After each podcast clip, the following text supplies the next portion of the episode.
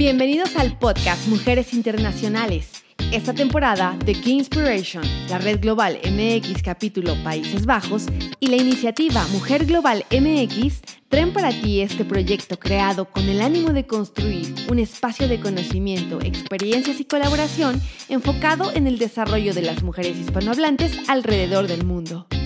En cada episodio tendremos una invitada diferente que nos compartirá su perspectiva y experiencia generada en alguno de los siguientes segmentos. Ciencia y tecnología, emprendimiento, arte y cultura, academia y deportes. No te lo pierdas. Inspiring Your Journey.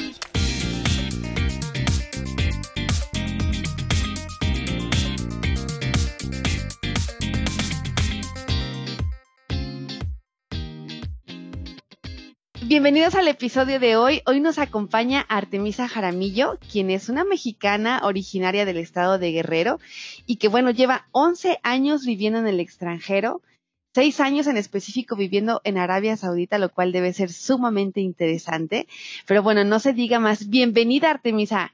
¿Cómo te encuentras hoy?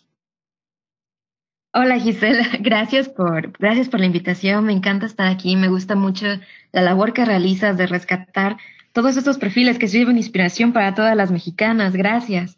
No, hombre, gracias a ti. De verdad me siento súper honrada porque, bueno, tienes unas credenciales académicas impresionantes que, bueno, incluso me gustaría eh, preguntarte un poquito sobre tu trayectoria tanto profesional como académica. Cuéntanos. ¿Qué fue lo que te llevó a estar donde estás actualmente y a tener pues hasta un doctorado? ¿Cómo ha sido esa trayectoria? Ok, yo creo que para empezar la, la, historia me gustaría remontarme a un momento parteaguas que, que tengo, yo creo que en mi vida tengo dos, fundamentalmente. Uno fue a los 11 años. A los 11 años fui ganadora en la Olimpiada del Conocimiento Infantil y tuve la oportunidad de conocer al entonces gobernador del estado en Guerrero, soy de, de Guerrero, de Tixla de Guerrero, y dirigí un discurso que marcaría mi forma de concebir la realidad hasta ese momento. Entonces, en ese momento también conocí a uno, al primero de varios presidentes de México que me tocaría conocer. Mi segundo momento parteaguas fue a los 14 años. El entonces precandidato a la gubernatura me invitó a unirme a su equipo de oradores y así fue como inicié mi vida pública en Guerrero a los 14 años, básicamente. De 1999 a 2008 ocupé varias posiciones en la administración pública en Guerrero, tales como coordinadora de asesores de la Secretaría de Gobierno, Fui miembro del equipo coordinador de la reforma política del Estado en Guerrero, que vio reformas importantes tales como la equidad de género, la digitalización perdón, de los servicios gubernamentales. Y bueno, mi educación transcurrió entre México, Estados Unidos y Europa. Estudié en México la licenciatura, en Estados Unidos la maestría, en Europa estudié el doctorado y he trabajado en y para el sistema educativo en Europa durante nueve años mi labor académica me trajo a Arabia, precisamente. Aquí soy directora de Mercadotecnia, Innovación y Tecnologías Digitales en la Universidad Princesa Nora bin Abdulrahman, PNU. Ah, la universidad es la universidad más grande del mundo, con matrícula solo para mujeres. Tenemos 80.000 alumnas. Graduamos al 50% de las auditas de manera anual, ¿te imaginas? Entonces, pues para mí, mi mejor carta de presentación aquí son mis egresadas. Y bueno, así es como llegué aquí en Arabia Saudita, básicamente. Wow, mis respetos, Artemisa, de verdad. Entonces, a los 14 años empiezas a, se te empieza a abrir todo este panorama. Qué impresionante, ¿eh? de verdad. Eh, oye, y bueno, 11 años en el extranjero, pasando por diferentes eh, lugares, incluyendo Estados Unidos, Europa. ¿Qué te ha servido a ti para abrirte camino fuera de México? La disciplina. Yo creo que, es básico porque cuando estás en el extranjero, tú te tienes que levantar por ti mismo, no hay quien te despierte, no hay quien te diga ve a la escuela, no hay quien te diga termina algo, no hay quien te diga nada, básicamente tú tienes que ser disciplinado. Y tienes dos opciones. Tienes la opción de, bueno, disfrutar muchísimo tiempo libre o trabajar en diferentes proyectos. A mí me encanta trabajar, eso es lo que hago y lo hago ahora sí que 24 por 7, me encanta. Y yo creo que afortunadamente esa disciplina es la que me ha servido. Oye, bueno, y Arabia Saudita, cuéntame, ¿cómo es ser mujer extranjera en Arabia Saudita? Fíjate que, para empezar, a mí me encanta vivir en Arabia. de repente es como, como si estuvieras leyendo Las Mil y Una Noches y fueras Sherezada caminando, ¿sabes? yo le agradezco mucho a Arabia porque me ha abierto las puertas, me ha recibido como uno de los suyos. Y a mí me gustaría expresar también mi gratitud al, al rey Salman por todas las facilidades que recientemente se han emprendido en el reino para abrir las puertas a la comunidad internacional de talento calificado. Y aquí básicamente lo que estamos haciendo es ayudándole a construir juntos su visión 2030. Ser mujer en Arabia en este momento es oportunidad. Durante los últimos seis años me ha tocado ver el cambio cultural. Estoy muy feliz porque todo el trabajo, la, gran mayoría del trabajo que realizo aquí es entre mujeres. Precisamente los programas que desarrollo normalmente son enfocados a mujeres y eso es lo que me toca hacer. Me toca formar a una élite de profesionistas que son, ah, tienen el conocimiento y las habilidades necesarias para asumir roles de liderazgo de negocios y a nivel gubernamental en la élite de mujeres árabes. Tu familia debe estar súper orgullosa de ti, ¿no? Muchas felicidades, Artemisa. Gracias. Oye, y por ejemplo, en, todo, e, en toda esta labor que has hecho desde la academia, ¿cuál es la experiencia más gratificante que te ha tocado vivir? A mí me parece que es eso. Por ejemplo, trabajando Obviamente trabajando en Irlanda me tocaba la mayoría de mis, de mis alumnos que son graduados, obviamente ya de momento son directores, son directivos en compañías como Facebook, como LinkedIn, como Google, ¿te imaginas? Entonces está padrísimo porque para mí es como que estamos escribiendo la historia juntos, hombres y mujeres, y me gusta mucho porque es una forma de visibilizarnos y de cambiar la forma en que nos concebimos unos a otros. Yo uh, valoro mucho, he impuesto mucho el trabajo en equipo y la forma en que nos insertamos a la educación laboral es cómo vinculas lo que aprendes en la universidad, los, los esquemas de pensamiento y de cómo las estructuras mentales, si lo quieres ver así, cómo es que lo aplicas en las diferentes formas y metodologías vinculadas a los negocios y también cómo es que lo aplicas para el desarrollo y el bien social, porque es súper importante que todos los estudiantes, hombres, mujeres, y para esto no solo me dedico a, obviamente, a, desarrollar talento en la universidad, también lo hago para, para diversas instituciones de gobierno y para diversas empresas a nivel de educación ejecutiva.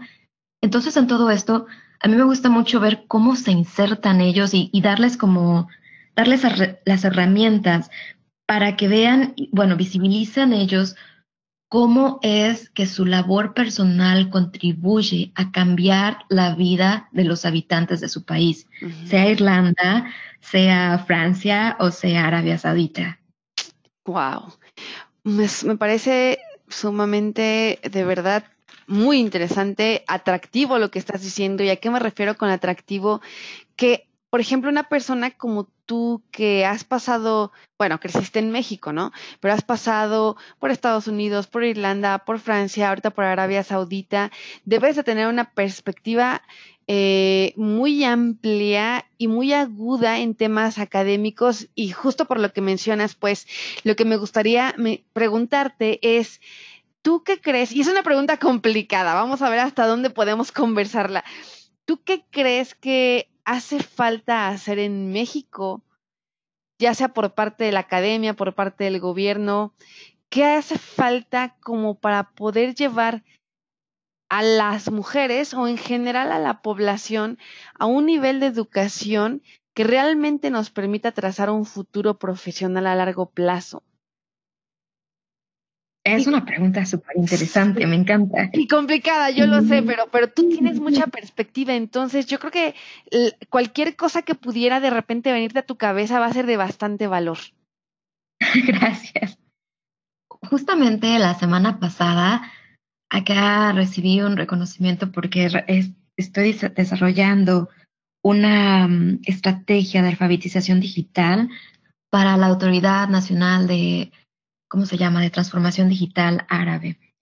Y la parte importante es cómo nos encargamos de, con, con, todo, con todo el desarrollo tecnológico, la tecnología nos ha cambiado como sociedad a este momento. Y aquí hay dos opciones. O nos sumamos al paso tecnológico o aprendemos cómo usarlo con las diferentes competencias que eso, que eso implica, perdón, o nos rezagamos. Y esto va a abrir una brecha muy, muy fuerte entre los países desarrollados y los países en desarrollo como el de nosotros. Entonces aquí en Arabia lo que empezamos a hacer es prepararnos para eso. Y yo creo que tenemos un, ahora sí que una, un sistema muy parecido a México en ese sentido. ¿Qué es lo que podemos hacer?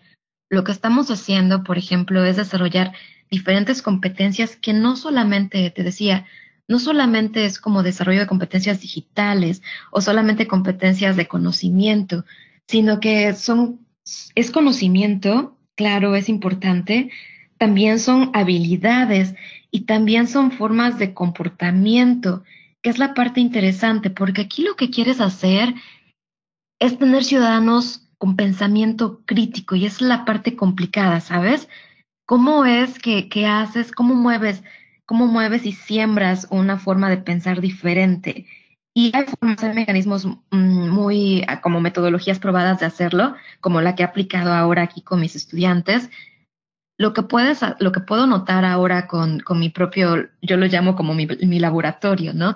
Lo que he visto con, con, las mujeres que se gradúan de mi programa o de, o de mis programas fundamentalmente es que su forma de comportarse y de asumirse es súper diferente que las de, las de los demás. Si te dijera que hasta caminan más rápido, ¿no? Son mucho más seguras en cómo, en cómo se comportan y me encanta como para ellas, de cierta forma, es a través de repetición de, de diferentes metodologías que lo internalizas, ¿no? Lo que tienes que hacer es desarrollo de capacidades cognitivas. No solamente lo reconoces, como muchas veces nos enseñan en nuestro sistema educativo, solamente a que identifiques, no sé, temas o conceptos, sino que lo tienes que internalizar de forma tal que lo reconoces, lo recuerdas, lo, lo identificas y tú también puedes también innovar. Son seis niveles diferentes de, de reconocimiento cognitivo para que no solamente veas, e identifiques y apliques una metodología, sino que seas capaz de innovar dentro de esa metodología y tú también le estés como en, en un segundo tiempo, tú también le estés, como se dice, uh, retando, ¿no? Innovando a través de eso. Me encanta lo que dices, de verdad. Eh, estoy admirada, me encanta todo lo que nos comentas, Artemisa, y mis respetos, en serio. ¿De dónde, sacas, ¿De dónde sacas inspiración para, así que para luchar todos los días, para estar donde estás, para compartir tu conocimiento con todas las personas, todas las mujeres con las que trabajas en la universidad? ¿De, de dónde sacas inspiración? ¿Qué te motiva todos los días? Es un poco o mucho el saber eh, que tengo un compromiso muy fuerte socialmente hablando. Yo soy de Guerrero.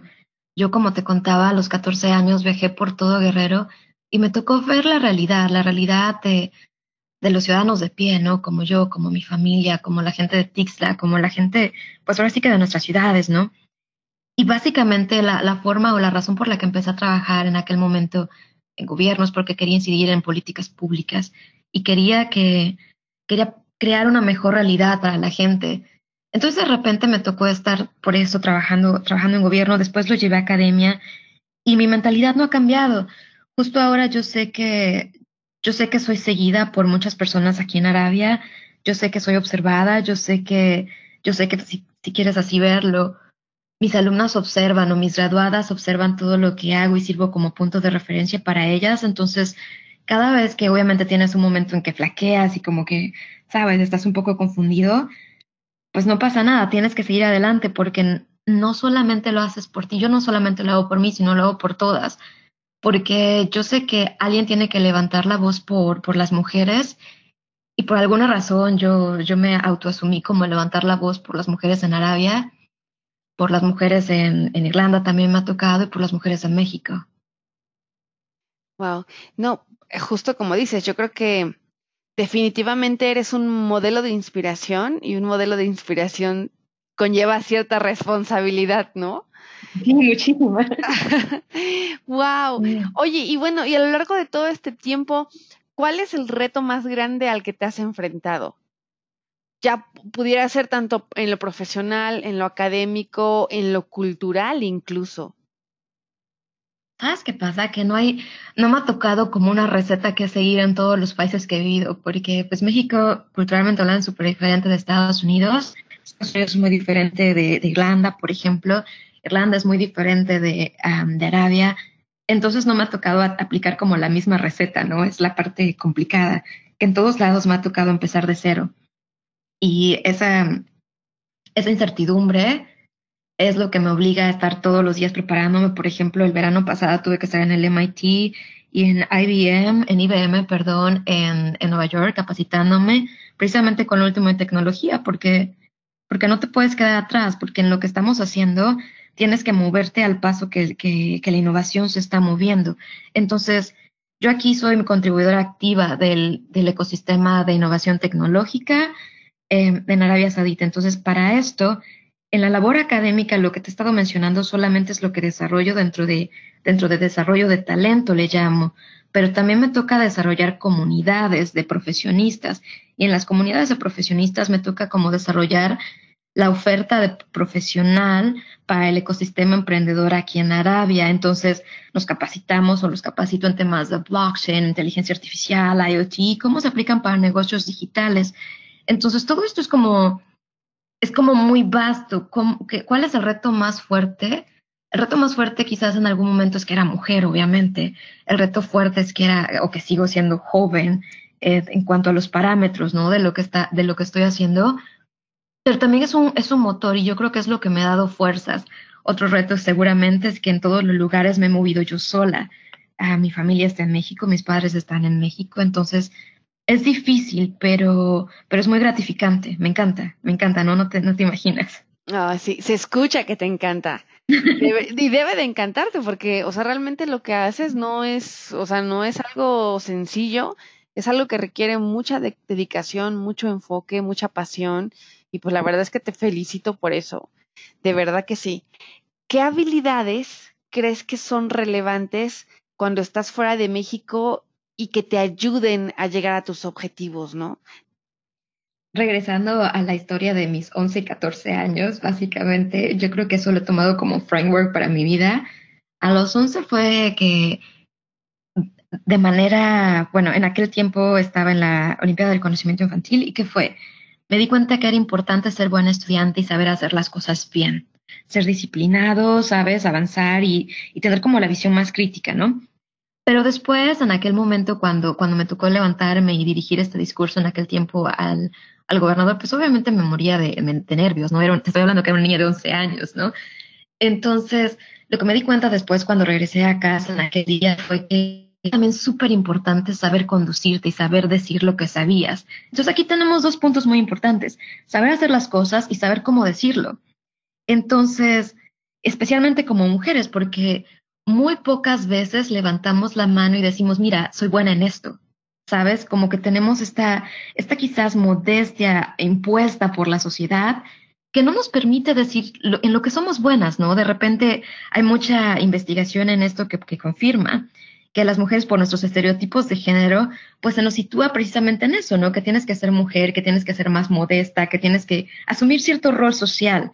Entonces estoy hablando aquí que tienes que, tienes que ser un poco más osada, ¿no? Tienes que, tienes que mm, challenge, ¿cómo se dice? Tienes que retar los, los estereotipos establecidos.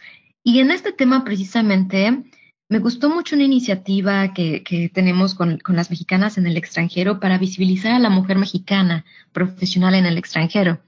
Específicamente en esto, a mí me tocó impartir un módulo uh, sobre desarrollo de marca profesional digital con perspectiva de género para ayudar a mujeres en el extranjero, mujeres profesionistas mexicanas procedentes de 14 países, a, identificar como la forma de ellas mismas verse como profesionistas y cómo desarrollar, cómo identificar su ventaja competitiva, cómo proponerlo y cómo hacerlo visible en redes, cómo hacerlo visible primero para ellas mismas, que es el primer punto, sabes, difícil de, concebir para ti misma, y después cómo decirlo, es también cómo, cómo saltar la barrera de no sé, cómo vencer lo que te decía, ¿no? La modestia, los estereotipos o la forma en que nos hemos criado como mujeres. Muy bien. Artemisa, bueno, ya para, para finalizar esta entrevista, que en verdad me ha encantado, quisiera pedirte que nos regales un pensamiento inspiracional, un más bien, quisiera que nos regales un pensamiento que nos ayude a motivar a nuestras hermanas hispanohablantes que están a punto de tirar la toalla, ya sea en su carrera profesional, ya sea en sus estudios, ya sea en algún proyecto, en algún emprendimiento. Regálanos algo que nos inspire a seguir adelante con fuerza para buscar lograr nuestras metas. Básicamente es que tienes que rodearte de la gente que, que cree en ti y yo creo mucho en eso, yo creo mucho en que así como, como yo me veo, yo me, yo me posiciono como alguien que apoya a, mi, a mis alumnas, a las mujeres, a las, em, a las emprendedoras, a las empresarias, así como, como lo hacemos tú también, o nosotras también como mujeres, tenemos que, que motivarnos solas. Y es súper difícil y yo lo entiendo porque es bien fácil decir hasta aquí. Pero ¿sabes qué pasa? Yo creo que yo creo que en vez de decir, o, lo que te sirva más, perdón, replanteándolo quizás, es en vez de decir que quieres lograr algo porque sí, planteate qué significa eso para ti, qué significa en la vida de Gisela, qué significa en la vida de Artemisa, qué significa para mí lograr algo. Y eso hace que si es importante para ti realmente, luchas, te esfuerzas, te paras, no sé, cuando te, te caes, te limpias las rodillas, te limpias las mejillas y te paras y sigues, claro, porque yo espero realmente con todas mis fuerzas el momento en que no tengamos que decir mujeres líderes, que simplemente podemos decir líderes, ¿no? Que guardando las proporciones y el trayecto, yo creo que es importante decir que, que nos tenemos que ayudar a unas a otras en nuestro desarrollo profesional, pero más a creer en nosotras mismas, encontrando nuestra luz propia para brillar, para brillar, pero, pero sabiendo que tenemos un brillo personal que no puede ser ni imitado ni opacado por nadie más, porque todos tenemos sueños y metas súper diferentes. Y eso es lo que nos hace únicas y nos hace irrepetibles. Me encantó. De verdad estoy, estoy inspirada. Ah. No, sí, buenísimo, Artemisa. Me ha encantado platicar contigo. Yo espero que a la audiencia, estoy segura de que a la audiencia también le va a gustar. Muchas felicidades por, por todo lo que has hecho, Artemisa. De verdad, eh, me siento muy orgullosa de que haya mexicanas como tú y que imagínate, si tú eres un punto de referencia en el extranjero sobre las mexicanas, pues yo me siento muy honrada. De verdad, agradezco. Gracias, gracias, qué linda. Tenemos, como, le digo por ahí cuando hablamos con los mexicanos en el extranjero? Tenemos experiencia global, pero la aplicamos a, temas locales en los países en que vivimos y también a México. Oh, sí, sí, sí, sí. Ay, pues qué bonito, Artemisa. Te agradezco mucho tu tiempo, te agradezco mucho tus palabras y tu apertura. Eh, pues no me queda más que, en verdad, darte las gracias y mandarte un fuerte, fuerte, fuerte abrazo hasta Arabia Saudita. Gracias, eh, abrazos desde Arabia Saudita, un día de que terminó mi tormenta de arena. Ah, sí, qué caray. No, qué bueno, pero qué bueno que estás bien, ¿eh? De verdad. nada, es, bueno, normal. Hasta pronto. Gracias por escuchar este episodio. Compártenos tus comentarios en www thekeyinspiration.com. Hasta pronto.